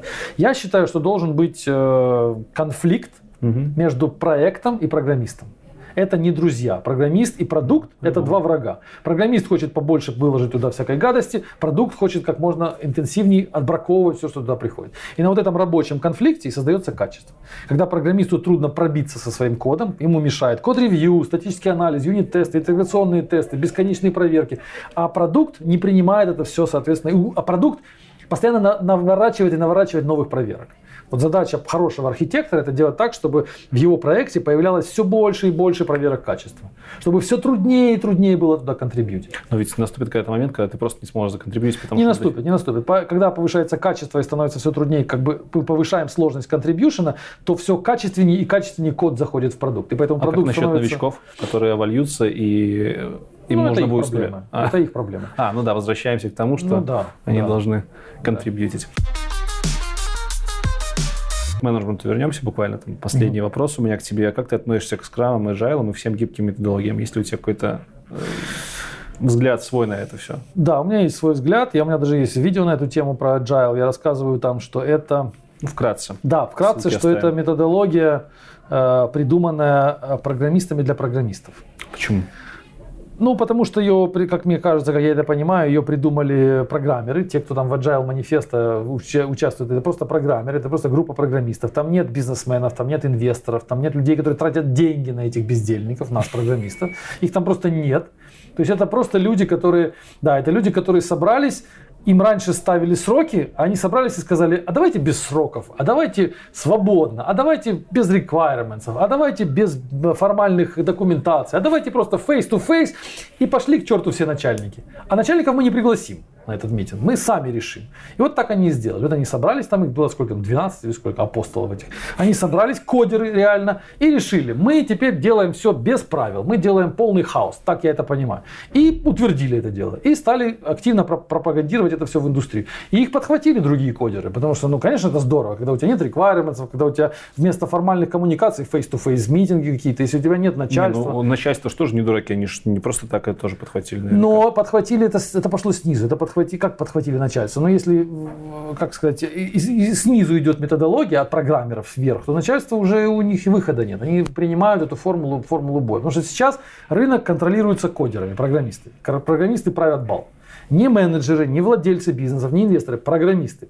Программист решает, когда он закончит и вообще закончит ли он. Он решает, когда ему нужно перейти в другую компанию. Уволить его вообще никто не может сейчас в современных реалиях. Он сам решает, сколько ему получать денег. И причем он завышает эту цифру обычно вдвое, потому что реально он стоит значительно меньше.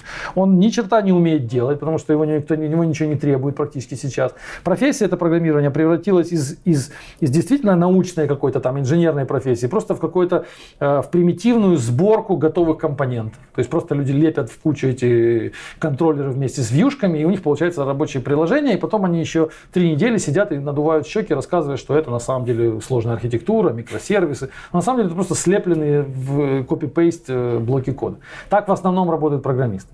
И этим всем все это смазали agile обильно и сказали, что еще не трогайте их, не подходите к ним. Если вы спросите у них про дедлайны, а это нельзя. Если вы попросите их э, коммуницировать через документы, они вам скажут, это не годится, только через фон-колы. И они начнут митинги, митинги, митинги. У нас вот есть, э, вижу я это, как люди эти митинги любят, когда комната закрыта, два часа эти митинги, три часа митинги, ни о чем. В итоге ноль продукта, в итоге ноль, ноль результата, просто одни митинги. Ну, я к тому, что Agile, я к нему отношусь как к продукту, который э, выпустил программистов на свободу. Угу. Вот так. Программисты были под каким-то контролем, когда был Rational Unified Process, когда был Microsoft Solution Framework, когда были там этот, пускай этот Prince примитивный, там Prince 2, когда были какие-то фреймворки для контроля. В этих фреймворках были такие понятия, как Project Plan, такое понятие, как schedule, такое понятие, как какой-то там, не знаю, таймлайн какой-то, какие-то дедлайны. И все это было формализовано, были на это прям шаблоны. Плохие, хорошие, их можно ругать, но они были. В итоге прошел Agile и сказал, все это со стола.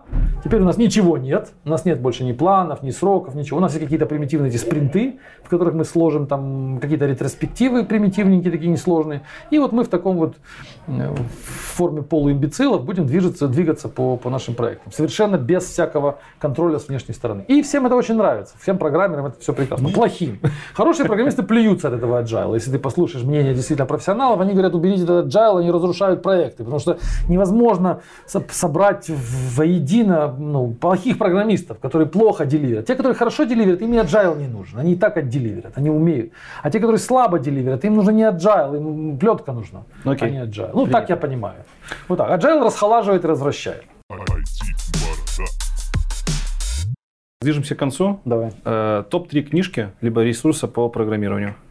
А у меня не топ-3, у меня есть на блоге статья, там 16 книг я Ого. упомянул, которые я рекомендую прочитать. Я однозначно рекомендую Боба Мартина, однозначно. Я однозначно Майкла Физера рекомендую, про очень хорошая книга. И я однозначно рекомендую э, э, книгу Риты Мулкахи, э, известный такой автор, она уже умерла, сама эта автор, э, про PMP-сертификацию. Угу. Это может показаться странным для как бы, тех, кто, может быть, не собирается сертифицироваться, но я считаю, что эта книга, которая вот она называется Preparation Guide какой-то там, ну, я на блоге, книга про подготовку. Книга, под, она как бы казалось, казалось бы, книга подготавливающая тебя, чтобы получить сертификат. То есть какое она отношение, почему она, но она настолько грамотно и детально и глубоко описывает именно менеджмент, project management, как ни одна другая книга. Я ее рекомендую читать как настольную книгу. Она рассказывает все аспекты менеджмента, начиная от управления людьми, заканчивая управлением рисками.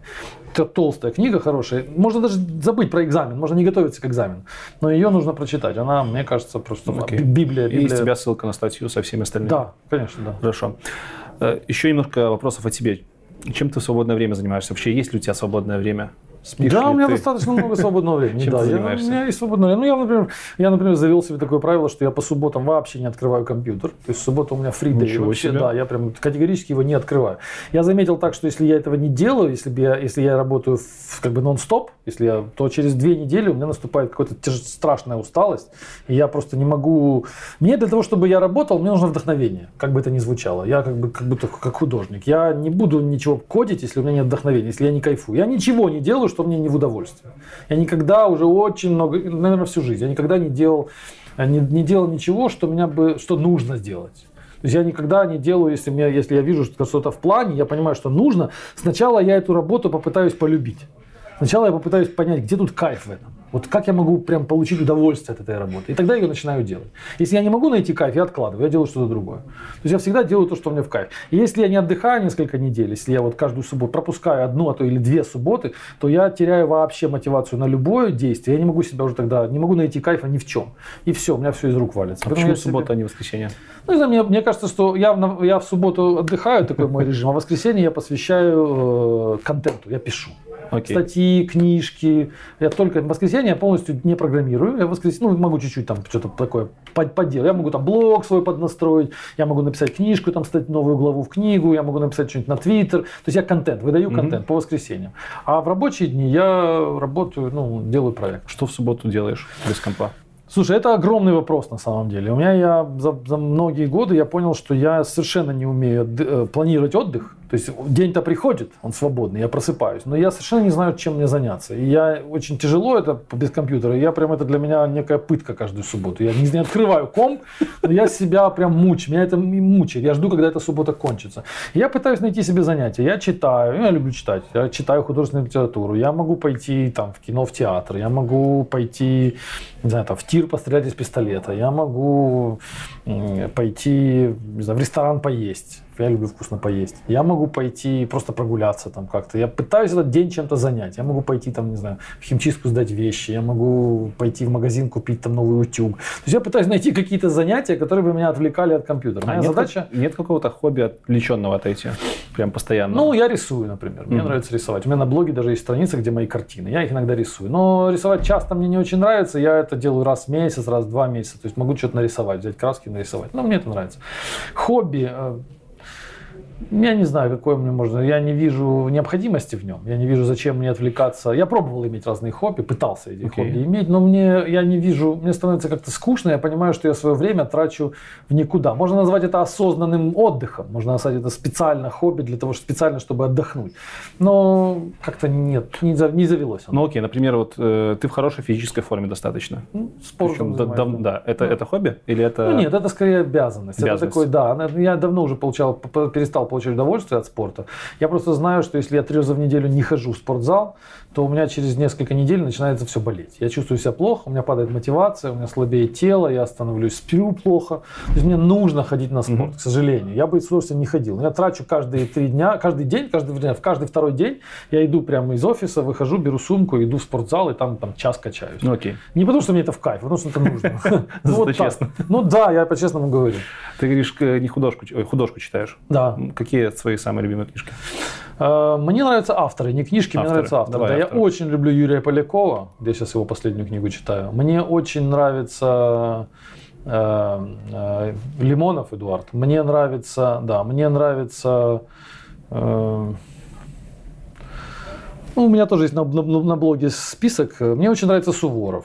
Э, Суворов. Владимир Резун, да, есть такой автор исторический. Но он, э, у него книги по истории, но он написал большое количество, некоторое количество художественных книг. На мой взгляд, это один из, не один из, а, на мой взгляд, самый сильный современный автор, который пишет э, действительно такие интересные ну, романы с, с пере- э, с, так сказать, с переходом в историю. Поэтому я бы советовал Суворова читать, я бы советовал Юрий Поляков, замечательный автор. Самый лучший, наверное, язык у Полякова. Я когда-то Пелевина читал, потом немножко он поднадоел мне, я перестал Пелевина читать. Но ранее его книги я читал Пелевина. А фантастику? Может Не, быть? я не люблю такое. Окей. И, предположим, 20 лет назад бы ты смог себе сообщение передать. Что бы ты себе передал? Ну, меня когда-то задавали такой вопрос. Я бы сказал, что, ну, наверное, сказал, покупай биткоин. Это, наверное, очевидно, да? Да. Ну, а если серьезно, то я, наверное, я, наверное, бы сказал, что э, э, заведи блог. Пораньше. Я сделал это слишком поздно. Я думаю, что если бы я завел свой блог не в, не в 37 лет, угу. а в 17 или в 20, я был бы сейчас в совершенно другом месте, в другой позиции, в другом качестве, с совершенно другими ресурсами. А почему?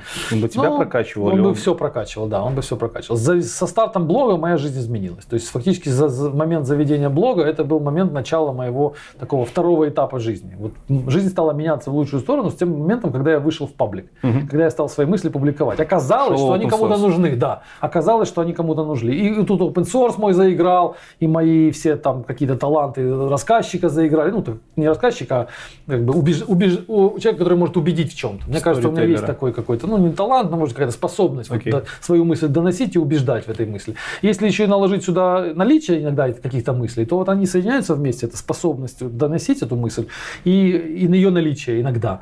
То получается, оно срабатывает. Это лучше срабатывает, чем, не знаю, чем мою там программинг какой-то там угу. способность программировать или способность управлять людьми. Вот если бы я раньше завел свой блог, я поэтому всем говорю о том, что заводите свой блог, ну, если у вас, попробуйте, может, у вас есть такой талант, вот так. Он есть не у всех, далеко не у всех. Я знаю многих людей, которые стартуют блог, и никто их не читает. То есть, чего-то такое здесь, я даже в книге про, про, про блогинг своей, я пишу, что если у вас не получается, ну, начните, не получается, выбросьте. Вы, скорее всего, не имеете этого таланта и не, не, не старайтесь. Но попробовать никто не мешает. Но попробовать нужно. Да. Если бы я попробовал это в 17 лет, то, мне кажется, жизнь была бы моя совершенно другой. Окей. Вот так. Такой бы месседж. На этом основные вопросы закончились. Дальше небольшой блок Блиц называется, ничего нового. Давай. Вопрос, который ты не видел, хотя я тоже, наверное, не видел. Давай. Но тем не менее, короткий вопрос, отвечай как угодно, как тебе удобно. Давай. Э, можешь скипануть, если хочешь, но обычно, если скипаешь, там в комментариях срачи начинаются. Да. .NET или Java? Java. Почему? Ну, я не люблю Microsoft категорически. Вот прямо у меня на уровне инстинкта. религия, да? Да, мне кажется, Microsoft это самая evil компания, которая... Несмотря на то, что они open source выходят сейчас? Это они уже поздние попытки делают. Они изуродовали индустрию софтверную своим всем. Я считаю, Билл Гейтс это просто evil, самый злой человек, который навредил этому миру больше. Может быть, сейчас он пытается откупиться как-то, спасая от малярии детей. Но мне кажется, он повредил нам сильнее, чем все остальные. И поэтому Java. Пускай Java от Oracle сейчас, но это черт с ней, это не страшно. Но но Microsoft Окей. категорически нет. Java или Kotlin? Uh, Java. Почему? Ну, потому что, мне кажется, Kotlin это... Потому что я Kotlin не знаю. Давай так скажу. Не знаю я его. А на Ruby ты писал, правильно? На Ruby я пишу. Жив ли Ruby? Жив и здравствует. Почему многие говорят, что он мертв? Как это вранье, это все. Нет, он не мертв. А, комьюнити у него отвратительное. У него, я уже писал об этом много раз, что Ruby прекрасный язык, и на нем пишут э, глупые программисты. То есть его изуродовали программеры своими вот этим Ruby on Rails, начиная с этого, с этого ужасного, отвратительного фреймворка, и заканчивая всеми продуктами, которые, всеми продуктами, которые пишутся на Ruby, они их все можно в мусорник. Ну, вроде Rails это то, на чем Ruby живет. Rails это, это прям тоже, это вот то, что изуродовало Ruby комьюнити. Вот тот, кто написал Rails, это DHH, это такой же, как Билл Гейтс, только поменьше размером. Его, Окей. тоже, его тоже надо Такое раз, мне имеет место быть. Да, при возможности. Я считаю. Дальше логичный вопрос будет, как ты относишься к религии? Ну, это опиум для народа, как к ней еще относиться? Хорошо, это. Хорошо. Как ты думаешь, настанет ли когда-то время, и когда оно настанет, когда программисту жизнь станет плохо у нас? Ой, я думаю, что не настанет оно никак. Очень долгое время. Программисты будут... Вот типичному нашему проигру, который, вот, как ты говорил, формашлеп. Ты ему тоже не да, станет ему будет плохо? хорошо, хорошо, хорошо. Я думаю, что очень долго, многие годы еще программисты будут overpaid. Они будут, им будут платить много, они будут э, править балл. Это будет еще лет 15-20. Не думаю, что в ближайшем будущем там может какие-нибудь ИИ, машин Не-не-не, это все нет. домыслы. Нет, нет. Искусственный интеллект никогда не будет писать за нас программы. Ну, искусственный интеллект. Да, ничего этого не будет. Нет, я в это не верю. Э, выдели какие-нибудь трендовые технологии, на которые бы ты посоветовал сейчас внимание обратить в айтишке? Я думаю, что децентрализованная, децентрализованная, децентрализованные все архитектуры, вот так, это типа биткоина, типа блокчейна. Нет, типа блокчейна, это когда э, вообще отсутствует э, единая точка принятия решения. Я думаю, что биткоин и блокчейн, точнее, это был всего лишь первым шагом. Mm-hmm. И дальше будут появляться системы подобного рода. Сейчас, к сожалению, блокчейн блокирует это развитие, благодаря тому, что они везде идет маркетинг именно блокчейна. И блокируется сама идея того, что блокчейн это всего лишь одно из решений. То есть а, блокчейн это не э, это э, блокчейн это просто один из продуктов в этой новой индустрии. Но они своим хайпом вот этим вокруг биткоина они блокируют развитие других технологий. Если ты выходишь на рынок с альтернативным решением, как блокчейн, то тебя не принимают, потому что говорят, как это ты без блокчейна. Вот у нас есть своя криптовалюта, которую там я и со товарищем мы сделали два года назад, и она без блокчейна, она тоже децентрализованная, те же идеи, она, она те же, тех же достигает целей, что и биткоин, что с блокчейном, но она не блокчейн. И ее категорически не принимают, спрашивают, как там нет блокчейна. Это все равно, как если бы ты начал писать программы, допустим, на Java, угу. а потом бы появился другой язык, допустим, Ruby, и тебя бы спрашивали, ты бы сказал, я пишу программы, и тебя бы спрашивали на Java, да, а ты бы говорил на Ruby, они, как это ты без Java программируешь? И ты пытался доказать, ну это Java только один язык программирования, можно быть другие. Тебе говорили, бред какой-то. Java у нас, рынок Java. Ты говорил, ну нет, ну давайте еще C++ бывает. Тебе так, все, успокойся. Java и флагом все машут. Вот так сейчас происходит с блокчейном. Блокчейн, блокчейн. Но вот это блокчейн всего лишь одно из решений. Но все остальные решения сейчас в тумане. Они, они не развиваются. Их никто не создает. Не вкладывают в это деньги, не развивают. Я надеюсь, что этот рассеется туман. Надеюсь, что блокчейн успокоится, займет свое правильное место в этом всем. И появится децентрализованные технологии. А ты же сам в этом направлении работаешь, по-моему, нет? Да, я вот создал свое, свой платежный инструмент, свою mm-hmm. криптовалюту. Но я бы и работал дальше, если бы был интерес со стороны индустрии, рынка. Мне кажется, что за этим будущее. Когда решение не имеет одного э, единого центра, из которого можно потушить всю систему. То есть мир вообще идет, ну как как наш президент говорит, биполярности. Идет к тому, что мир сейчас из однополярного мира, когда все по вертикали построено с э, Нью-Йорком во главе, он перейдет в мир такой из ну, нескольких, и может быть, мультиполярный. Главное, чтобы не в биполярочку. Да, да, чтобы не в биполярную. Ну, такой мультиполярный. Есть будут такие мульти... Ну, ну, многие центры принятия решений. Из многих центров будут исходить и новые технологии. Ну, есть конкуренция, соответственно, есть развитие. Да, но пока эту конкуренцию давили все это время. Mm-hmm. Была такая вертикаль, была пирамида, и эту конкуренция такая немножко политический такой вброс. Но я надеюсь, что этот мир в итоге технологически технически расколется, философски или технологически, концептуально расколется на мульти, мультиполюса. И из этих полюсов начнут исходить идеи, технологии, данные, деньги, все остальное. И, естественно, один из полюсов будет пытаться бороться с остальными полюсами. Чтобы в этой войне не было жертв таких больших, чтобы не погибали остальные полюса, нужны децентрализованные системы, когда будет, не будет в одного центра, когда будет и там, и там, и там, и там, и система работает децентрализованно. Okay. Я за это будущее. Да. Принято. Предпоследний вопрос. Служил ли ты в армии и как думаешь, нужна ли она сейчас? В том виде, в котором есть? Э, я не служил, я военку закончил, я лейтенант. То есть угу. я отбыл вот на этой военке, ну, ничего я оттуда не вынес толком, мы там спали просто, ну, я не могу угу. сказать, что я был в армии. А нужна ли она как военный инструмент? Я думаю, что она... Э, такой вопрос, я даже сам себе его не задавал. Ну, тут, наверное, я... немножко некорректно, я просто не помню, в России же у вас нету срочки уже, да? Или есть? Я, во гражданин Украины. А в, в Укра... Да, ну, окей, Украине хорошо. я там срочная Срочка есть, да? У нас, у нас в Беларуси тоже срочка есть. А есть в России срочка? Да, есть, да. есть. Я думаю, что если смотреть на армию как на социальный такой элемент, я думаю, что она нужна для того, чтобы из мальчиков делать мужчин, как mm-hmm. бы это ни звучало. Я думаю, я на самом деле жалею, что я не попал. Просто армия в мое время это была, ну, такая структура очень сильно деформированная дедовщиной в мои, в мои годы. И поэтому попасть туда, это обычно означало попасть в больницу рано или поздно. Поэтому, наверное, в то время армия была нехорошо.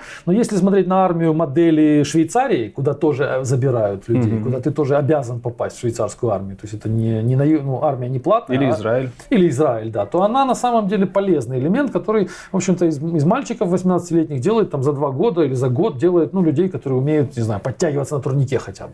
То есть не все в социуме ходят три раза в неделю на спорт, и не все понимают, что нужно спортом заниматься. А когда ты год он прослужит, и год он будет делать зарядку каждый день, то, ну, наверное, это неплохо. Я okay. считаю, что это хорошо. Нужна ли армия как военный инструмент, и нужна ли, нужна ли гонка вооружений, которую сейчас мы видим в мире, которая развивается? Я думаю, что, э, ну, наверное, я против этого. Я думаю, что войну надо вести, сейчас уже надо вести какими-то более развитыми инструментами. 21 там, век. Типа Твиттером, да, или да. типа там, да. То есть сейчас не нужно, не знаю, нападать на Америку, чтобы ее уничтожить. Можно просто сделать 10 тысяч ботов там в Твиттере, и они сами себя уничтожат. Ну, так, такое ну, сейчас оружие. Сейчас, ботами воюют. Сейчас бот-фармами воюют, и как бы стрелять уже никого не нужно. Но, наверное, может быть, для поддержания экономики, для развития экономики нужны эти вот проекты типа авианосцев, там, угу. типа каких-то огромных э, военных э, этих машин.